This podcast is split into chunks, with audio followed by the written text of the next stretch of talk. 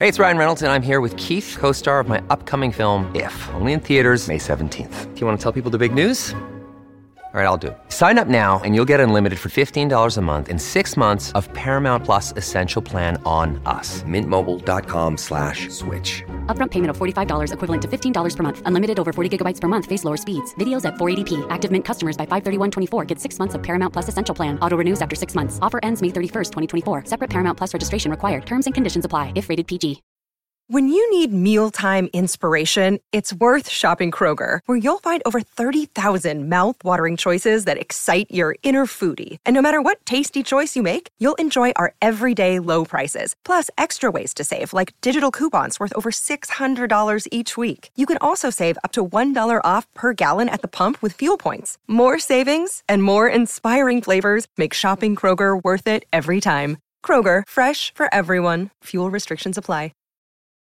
Your brain needs support, and new Olly Brainy Chews are a delightful way to take care of your cognitive health. Made with scientifically backed ingredients like Thai ginger, L-theanine, and caffeine, Brainy Chews support healthy brain function and help you find your focus, stay chill, or get energized. Be kind to your mind and get these nootropic chews at olly.com. That's O-L-L-Y.com. These statements have not been evaluated by the Food and Drug Administration. This product is not intended to diagnose, treat, cure, or prevent any disease.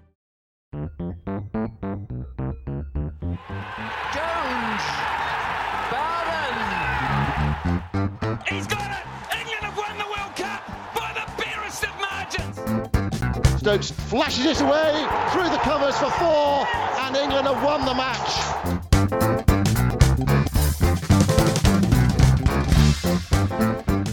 Welcome to an unusual episode of the Analyst Inside Cricket podcast. This is me, Simon Hughes, and I'm speaking to you from Corfu, just off the Greek mainland.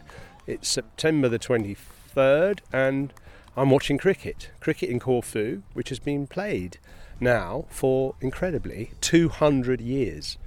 So the first match in Corfu town in 1823, amazing. Obviously, uh, cricket in Corfu was exported by the British, by holidaymakers and probably the military originally, but they've got seven teams here actually, and uh, I'm watching the Corfu cricket team, a sort of mixture of the seven club sides, dressed in blue, playing against the Authors 11 because we're in the middle of the Corfu Literary Festival, which is staged every year and attracts a, a lot of very prominent authors who are also cricket lovers. So I'm watching the Authors 11, and that includes Ed Smith, who's at long off just in front of me here, and also Adam Rutherford, the, the well known scientist, Professor Adam Rutherford uh, of Inside Science fame, and also his partnership with Dr. Hannah Fry as well, a famous geneticist. Uh, we've also got on the field Peter Frankopan, who is the author of the incredibly successful book The Silk Roads. Uh, he's professor of global history at Oxford University. A lot of very high profile academics here, actually, who, of course, also love cricket. And uh, so they mix uh, a few days in Greece with cricket and also talking about their latest books or their latest views on various world affairs. It's actually a rather lovely setting. Ed Smith's here. Ed, you know, I know this sounds a bizarre thing to say, but this reminds me of Cape Town, Newlands, doesn't it? That yes. Table Mountain in the back there, which of course is the the uh, the north of Corfu Island. Uh, our hotel just over to the right. What a wonderful setting, isn't it? Unexpected, I should imagine, for you. Unexpected, and just shows the craziness and the charm of the game we love, isn't it? That here we are in Corfu. I had no idea there was cricket in Corfu. Still less of a clue that it was 200 years long-standing tradition here, and yeah, here are a bunch of authors, cricket crazy English folk playing against the Corfu team, many of whom have played for Greece, and it's it's amazing. This is Nancy actually bowling, who doesn't bowl that much nowadays. That's my daughter. Uh, who, who, prefers to, to bat actually. So, so I, were you actually not familiar with the idea of Corfu and cricket? Well, uh, only when I was sort of asked to be part of this literary festival. We're, we're here for two reasons: the, for the Corfu Literary Festival, and there's also this game between the authors and and Corfu as part of their celebration of 200 years here. And it was only then that I sort of twigged. And obviously, Corfu has a uh, has had many influences as an island, including British influence, Venetian um, period, uh, and obviously more latterly we think of it as you know part of Greece, but somehow cricket sort of survived in that mix.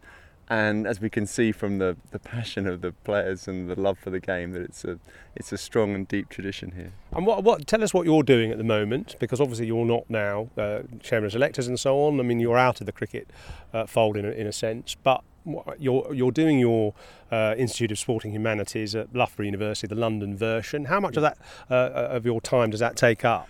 Most of it. So the the two sort of parts of my life now are academia with the Institute of Sports Humanities you mentioned. We we just partnering with Loughborough London. We have our first intake of um, master students in that partnership starting next week. So we're super excited about them studying the MA Leadership in Sport, um, which we've been running for three years previous to that with the University of Buckingham, now with, with Loughborough London. And then I suppose the second main part of life for me is, is writing books.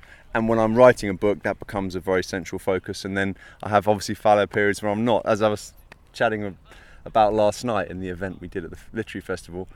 Since having kids, those gaps between books have certainly stretched out quite a lot. But I had a book out um, last autumn, which which you mentioned on your podcast with Simon Mann, called Making Decisions.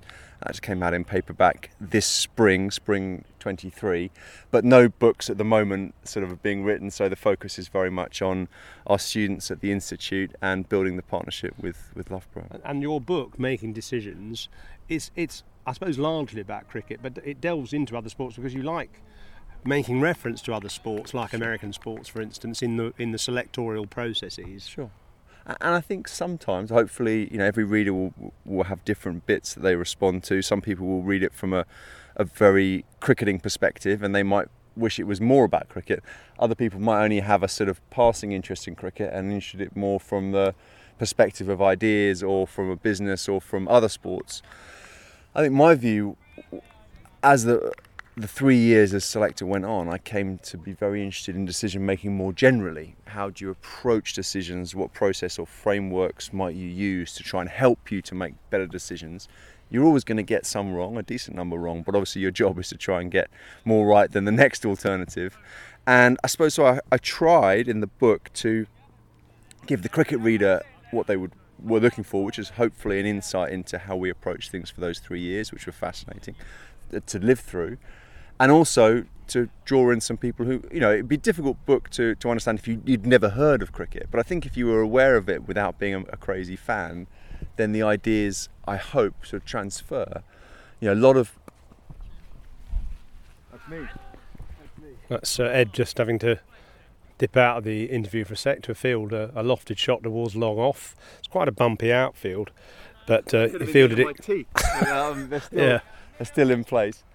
So, so you know, one of the things I felt was a very um, useful frame of reference when I was involved with selection was how people who are making decisions in investment think about it, because they're also weighing up risks um, and also thinking about uncertainty. There are some things you you can maybe imagine what the outcomes might be, and there are also some circumstances you can't imagine, and you will try to be robust and anti-fragile against those circumstances too. So, where I came to was that although there were scientific strands of selection, if you could have enough data and that conditions were relatively stable, in some circumstances, you, you might gain an edge, an edge through algorithms and through quite quantitative scientific work. More generally, all added up together, I think it's more of an art involving judgment rather than a science which can be quote you know optimized or perfected. So that was the sort of journey I went on. And the other thing was that when I was selector, there was more and more awareness that, which became sort of accidentally topical, that AI was becoming a bigger agent in human life. So I think uh, over the course of those three years and thinking about where your value lies, it's actually where you maybe go against or. It's me again. So fortunately, the ball was intercepted by Hughes, I think. So we're, we're He's yeah. got quite a good arm, Yeah. yeah. my son. Yeah. So- Carry on. So I think I ended up reasonably optimistic that human beings can still have a significant and useful impact. But it's often when they diverge from what the machine might tell us is optimal. In other words, it's no good just to aggregate conventional wisdom or to cede control and authority to algorithms and AI. You have to actually say, in my opinion, there are occasions when we're actually going to do something which may look contrarian or unusual. Well, or and I'll, pi- I I mean, I'll pick up on that because, of course, uh, England have been faced with the same predicament which you had when you were uh, in charge of selectors uh, before the 2019 World Cup. Now we're just a couple of weeks before the 2023 World Cup, and England have replaced Jason Roy with with uh, Harry Brook. In the same way as you brought in Jofra Archer at the last moment, having had very little experience, Sure. do you recognise the, the parallels there? Well, I, I do, and uh, uh, first thing is I, I have a you know very uh, concerns the wrong word because it, it, it- you know it, I think and sympathy is the wrong word too, but understanding of how hard that decision is because there are certainly more good 50 over players who are worthy of a place in a World Cup squad than there are room and spots available. If there are 15 places in the squad, you know England could pick 25 very easily. Um, and in the end, they were sort of looking at that, you know, 17 into 15, which was a similar situation to we faced. It's very hard. I also think someone like Harry Brook is clearly an exceptional, you know, remarkable talent, and you, you want access to those, you know, X factor players. Um, in the case of 2019, the, one of the complexities with the Jofra Archer situation, as you mentioned, was how little 50 over cricket he'd played. Where we were fortunate with Archer, well, first of all, you can see he's exceptional. So there's the the the yeah, the eye alone can can confirm he's an exceptional talent. Secondly, he'd played a lot of high pressure yeah. 2020 franchise cricket around the world, and obviously most notably in the IPL, where he was one of the best, you know, performers in the IPL. Another good bit of fielding by Hughes, um, and so then the, one of the questions you're weighing up is, how do you weigh experience in a format versus experience under the big, on the big stage under the mm. spotlight? Mm. And we felt that that was that uh, outweighed, if you mm. like, Jofra Archer's ability to bowl clutch situations in front of you know, hundreds of millions of people in the IPL. That's a more important piece of information than someone having played many, many 50 over games. And I think you know Uh, history shows that was that was probably So with Brook, I mean, in fact, there is less body of evidence to, for him playing in big, high-profile games, isn't there? He hasn't played much. I suppose he's played Pakistan Super League, but he hasn't played much IPL. Or the IPL he's played was had mixed experiences. Yes. But you can see the logic of what they did, I suppose. Yeah. I mean, and Jason Roy. I guess you also look at that and say, well, although he's been a, a- fantastic sort of fire starter for England for Yeah. seven, eight years, you could see that slight decline. Well, it's difficult. I mean, there are two parts to that. But also, Br- Brook has had incredible success in Test cricket. Not the same format, but again, it, sometimes It's proof of proof of some exactly proof Yeah. of handling. But in actual fact, you'd probably say starting Test cricket maybe brings the most about amount of pressure of, all- of all the formats, particularly in home series and all the time people like you, Simon, have in the truck to to analyze, analyze techniques and. I remember me being picked apart, and quite rightly so.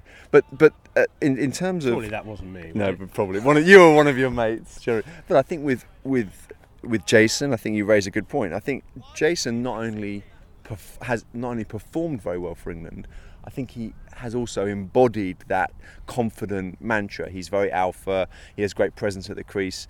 He, you know, almost never, you know, takes a long time to get going, and you know, that's been a big. He has been a big part of the, the the great white ball revolution, which I think Andrew Strauss was a central or the central architect with Eoin Morgan, beginning in 2015, and Trevor Bayliss and Paul Farbrace, and all these people have have played a significant role in it. But Jason's character, as well as his daring and skill, have been a big part of that. So England will not have sort of turned away from that lightly, and, and nor should they have done. What, what's your cricket now? Um, I mean, is this first, No, second, the- the- third game of the yeah, season? exactly that kind of thing. I played. Um, I played. I was very lucky that uh, earlier this summer there was a 2020 game that the authors played in Kent, and my son, who was nine at that time, and I both played in that, and it was our our first ever sort of game together, and the authors made him feel super welcome. So I'm very grateful for that happy first experience on the cricket pitch um, with with the next generation, and I probably play one or two games a year. Um, and it's funny, I'm, you know, I'm I'm 15 years retired now from cricket, and I remember the year after I stopped playing, so I was what 30 when I stopped, and I was asked to play in a fun sort of social game, and I wasn't going to play on the sort of for all the usual reasons, you know, why would you? And and my wife Rebecca said, well, what is it that we're doing that's so important on that Sunday that we wouldn't go and see some friends and, you know, reconnect with something which has been such a big part of our lives?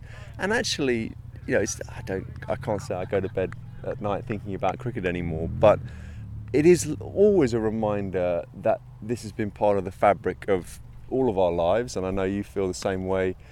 You know, you played for a long time, you've commentated and written and studied it, and it's nice to reconnect. And in yeah, cricket is endlessly surprising, and here we are, you know, two former Middlesex players from ages ago, standing on the outfield, looking at a, a mountain in Corfu, still thinking about, you know, a game that's entranced us and enthralled us, and I suppose I don't ever want that to stop. Well, that, of course, was the former Kent, Middlesex, and England batsman and chairman of selectors Ed Smith. And after the break, as the authors 11 are in pursuit of 193 in their 20 overs by the Corfu team, we're going to hear from the eminent scientist Adam Rutherford about the ICEC report in cricket. And he, of course, is the author, amongst many books, of a book called How to Talk to a Racist. And we're also going to hear from the renowned historian Peter Frankopan about his thoughts on climate change and cricket.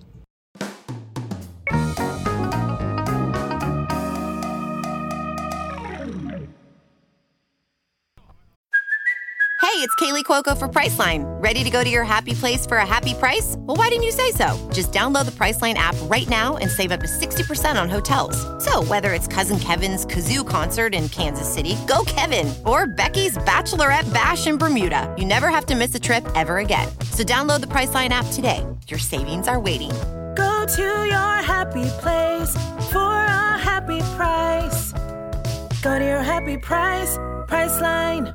Jewelry isn't a gift you give just once. It's a way to remind your loved one of a beautiful moment every time they see it. Blue Nile can help you find the gift that says how you feel and says it beautifully with expert guidance and a wide assortment of jewelry of the highest quality at the best price. Go to BlueNile.com and experience the convenience of shopping Blue Nile, the original online jeweler since 1999. That's BlueNile.com to find the perfect jewelry gift for any occasion. BlueNile.com. So, as I said, an, another of the players in this Authors 11 is Adam Rutherford uh, of great science and genetics fame. And uh, Adam, do you meet many other scientists playing cricket actually?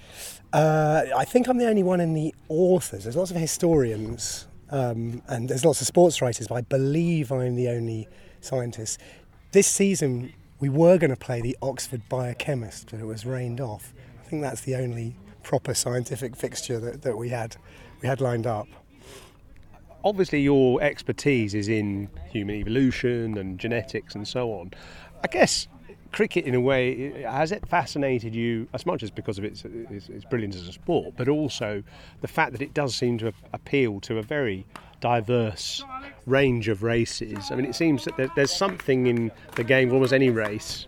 Um, and you see that mix here today. We're in Corfu and we can see people of uh, Asian origin and probably um, African origin and all sorts of other destinations. Is that something that's always interested you about the game?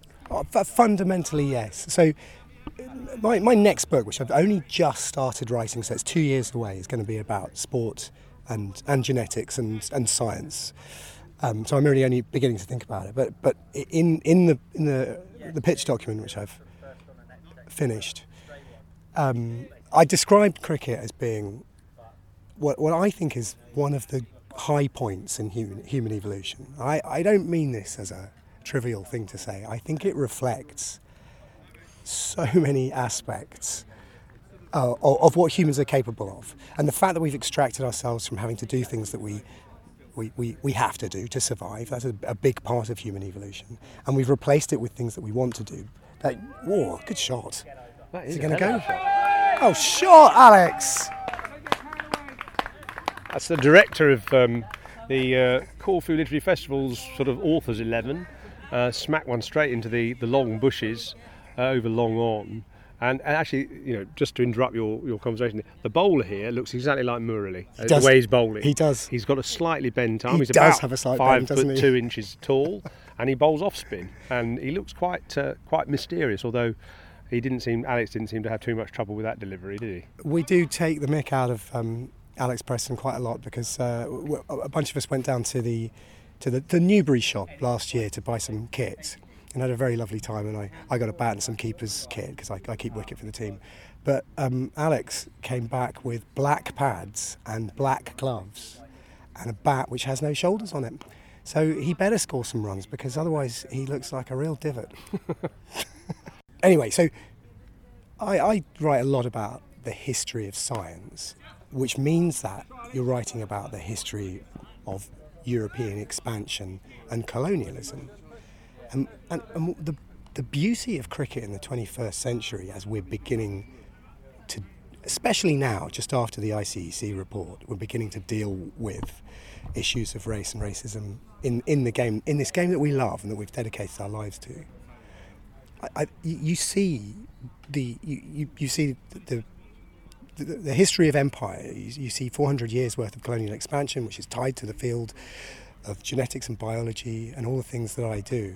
And hopefully, we're beginning to see it in a in a positive way. That it is a truly international sport, and the fact that the British exported it into the then colonies in the 19th and 20th century, that's part of our history.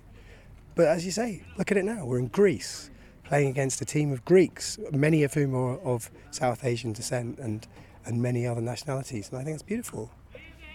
Do you think actually you mentioned the ICEC report there? Do you think in a way one of the reasons that's caused such a great big issue for the game is because of its racial complexity as a t- as a sport? Uh, yes, I, I do, and there are still some interesting questions that have emerged out of it. I thought the report was pretty good. I was anxious that it was going to look like some of the other reports into race in Britain, such as the Sewell report, which came out, I think, a year before, a couple of years before it, which said that structural racism didn't exist in the UK, and it was it was a nonsense. Um, I thought it. Oh, he's got away with that, Ed Smith. He's got my bat. I thought the report was very good because it was very honest and it, it pointed out something which is really important in dealing with biases in society that were reflected in, in, in the game. And that is that if you isolate race from other issues such as poverty, socioeconomic status, misogyny, all of those things are in the report as well. You, you have to look at the, overall, the overarching um, structures in order to deal with them. And I, I feel that you know we're on the path. We, we, we're getting better at this. We, our team, the English team, is has been well, it's been more diverse in the past. That's a, that's a lovely shot by Ed Smith. Mm. it's beautiful. Caressed drive past mid off. I know, I, it's, it's the bat that's doing it. Yeah, of course. so you're, you're a club cricketer, obviously, as well as, as being a, a, a renowned scientist. Is your antennae very alert to sort of elements of racism in cricket when you're playing? Yeah, I don't see it so much when I'm playing, um, but I'm very alert to it when I'm watching. Um, an example which I wrote about a few years ago was just the, the, the mention of the fact that Jofra Archer was putting a jumper on on a cold day when other players on the on the pitch were also wearing jumpers. And and I suppose it, you know that feels like a very trivial thing, but when you're someone like me who you know runs the risk of being a, a hammer and seeing everything as a nail, the history of black people being regarded as either too hot or too cold is part of the history of of scientific racism. And I thought it was striking that with several players on the pitch wearing jumpers, it was noteworthy that the commentator, such that the commentator would point out that Joff was putting a jumper on. And it's very subtle things like that that you get tuned into. The reason I like to mention that is because I think the way we change these things is sure. we've done it again. I think when you start pointing these things out, then you can't unhear them. So next time someone's listening to TMS or whatever, or watching it on the telly, and they hear that, they, they might think, ah, that's interesting. You know, there, there, there is a, a reason why someone thought that was noteworthy. Um, you, you know, I, I, I've got no pretenses or, or that, that, you know, understanding science or understanding the history of scientific racism is going to fix racism. But I think that once you alert people to the historical context of why we think certain things about race and about stereotypes and about to do with sports. He's done it again. He's going six after six. But yeah, point, pointing it out. Actually, people begin to notice that that um, you know is that stereotype true? If I the, the, when I when I was a teenager, and I sort of I became teenagery and began to lose interest in doing any, anything other than being a teenager.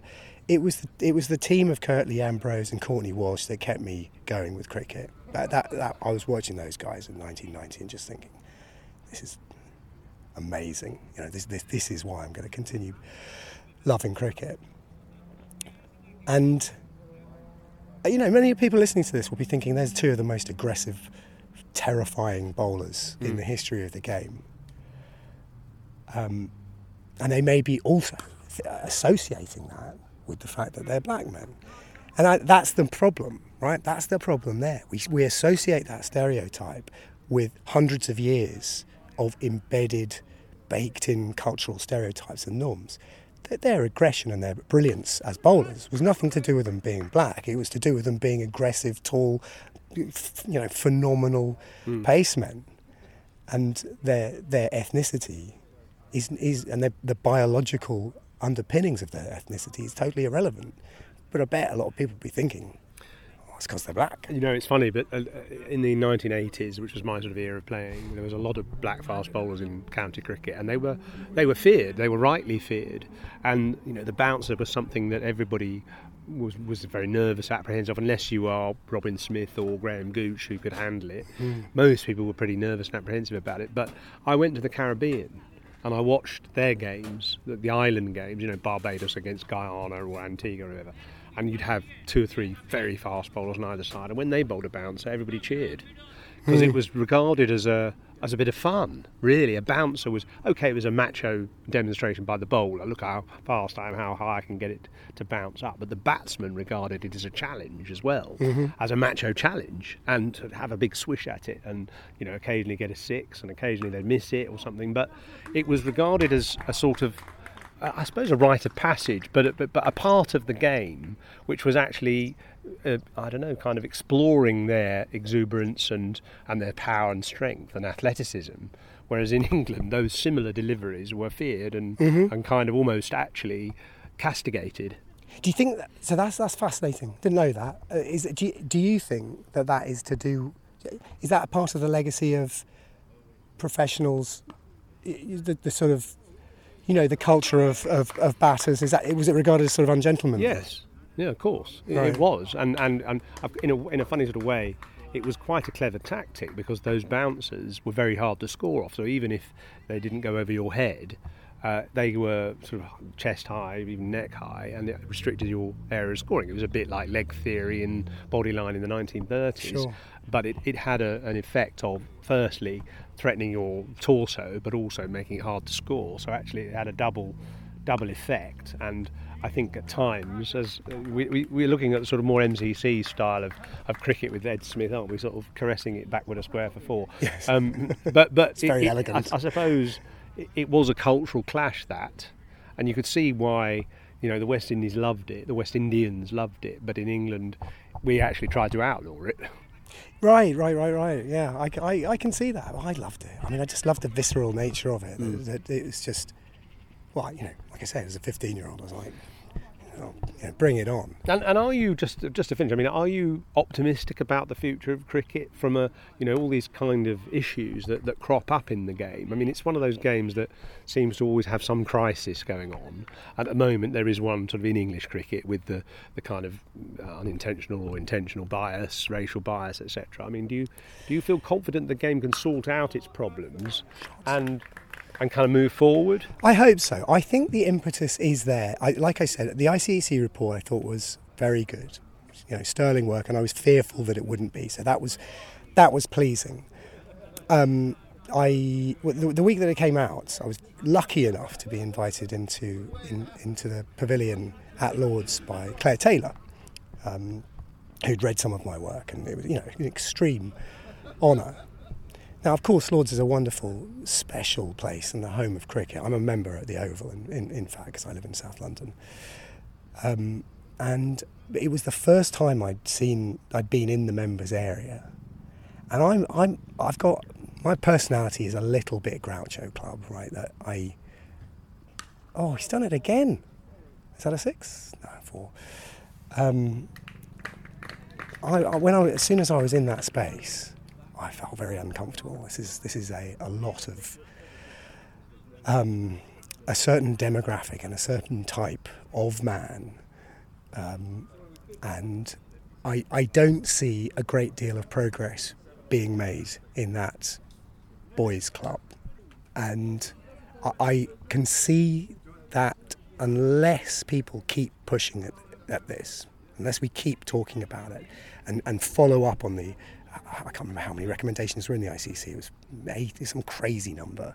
But as long as we keep pushing at that, the game will be better and it'll be better for everyone. Because, you know, why would you not want more people to play this game? I was, I was looking at the stats for sport in general for, for my new book, and cricket is the.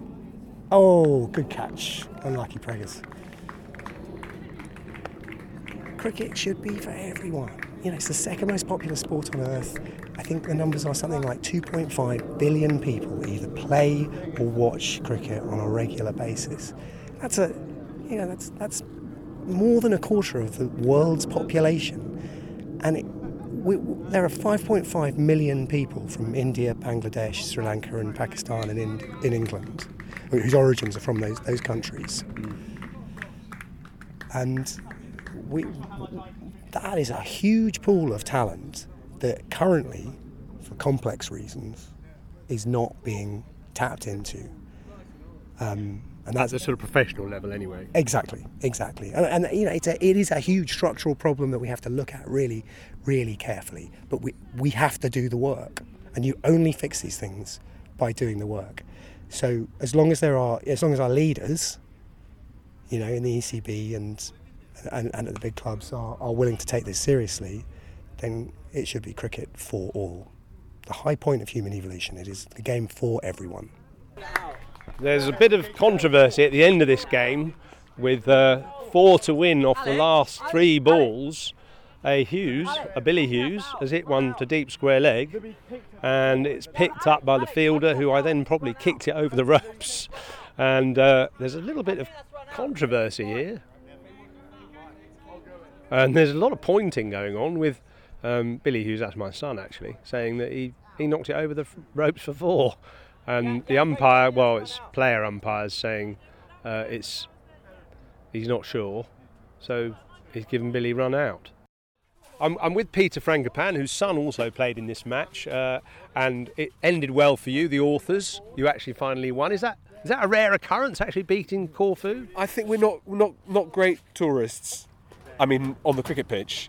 But what's great to come out here and, and talk about history or books or what we're writing about, and, and then to get some cheeky glimpse of cricket in. It's not easy playing in 35 degree heat or whatever it was. So I do wonder how professional cricketers, you know, when it's hot and there's a lot resting on it. Um, so we had a little taste of that today. Small little crowd, but yeah, we haven't we haven't won often here, so it's a pleasure. Actually, you, you asked a question last night at our event about how uh, climate change could affect cricket. What, I mean, what, what do you think?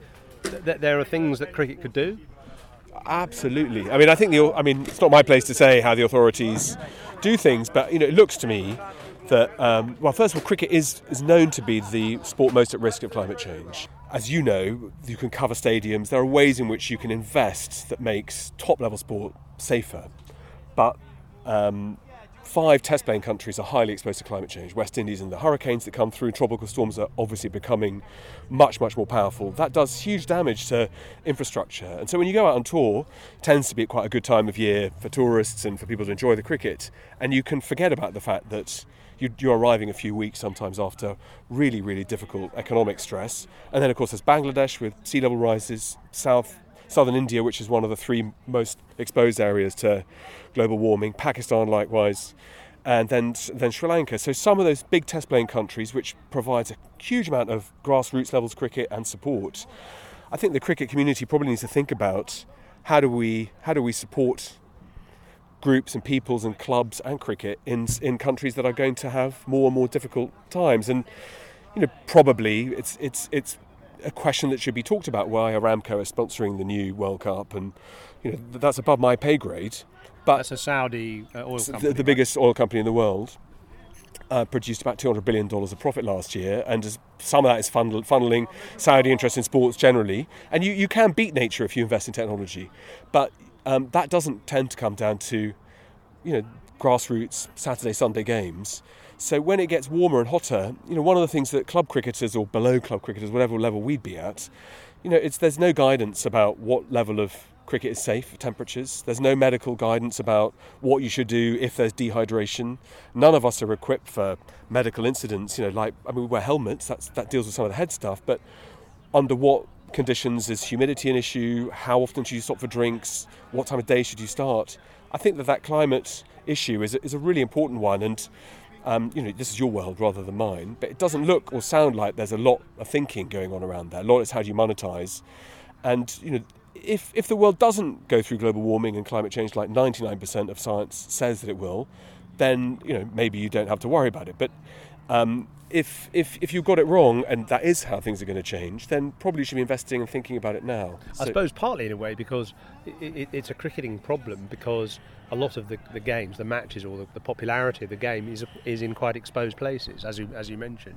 Well, you know, I, I, did. I was very lucky this year to do the speech to launch this year's Wisden.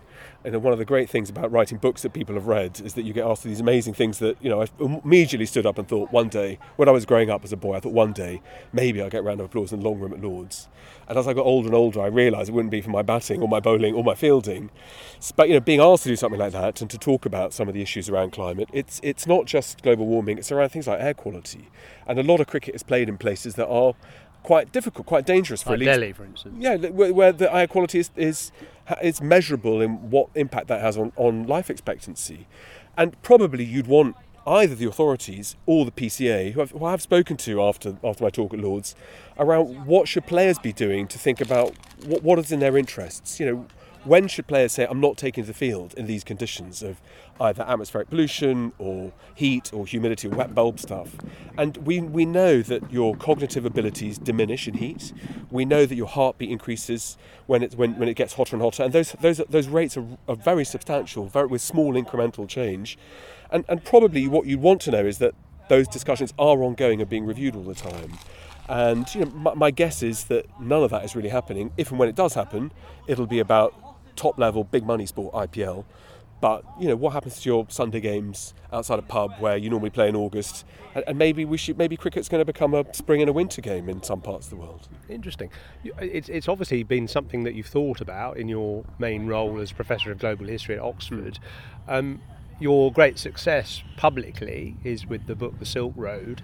Does cricket appear in the Silk Road? I haven't reached the point where it does. Does it?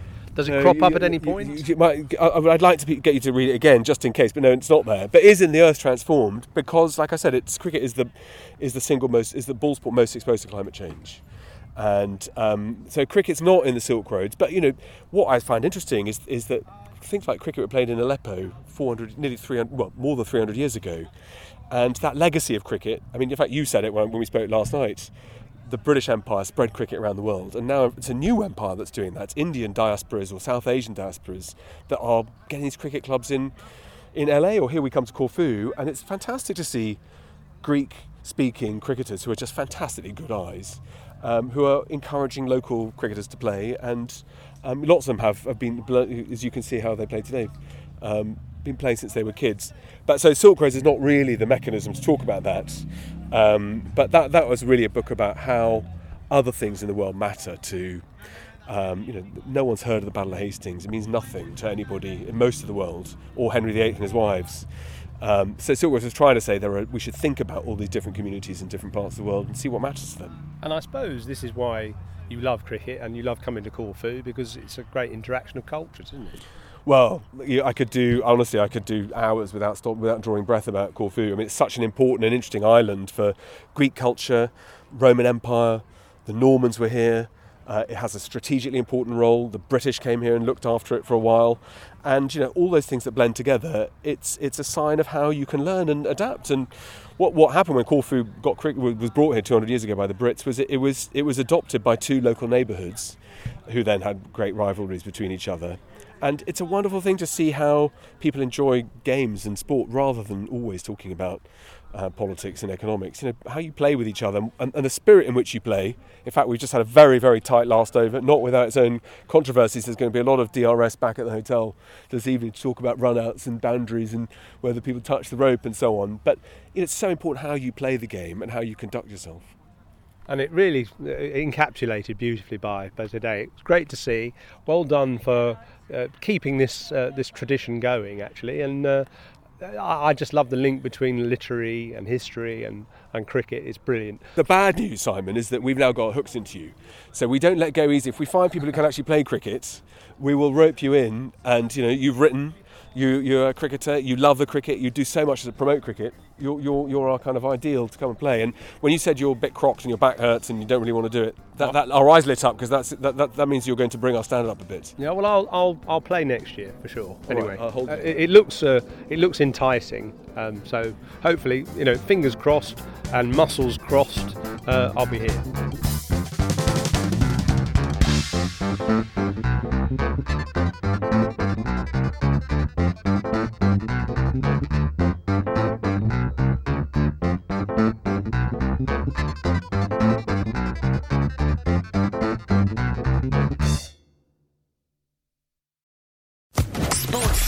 Podcast Network.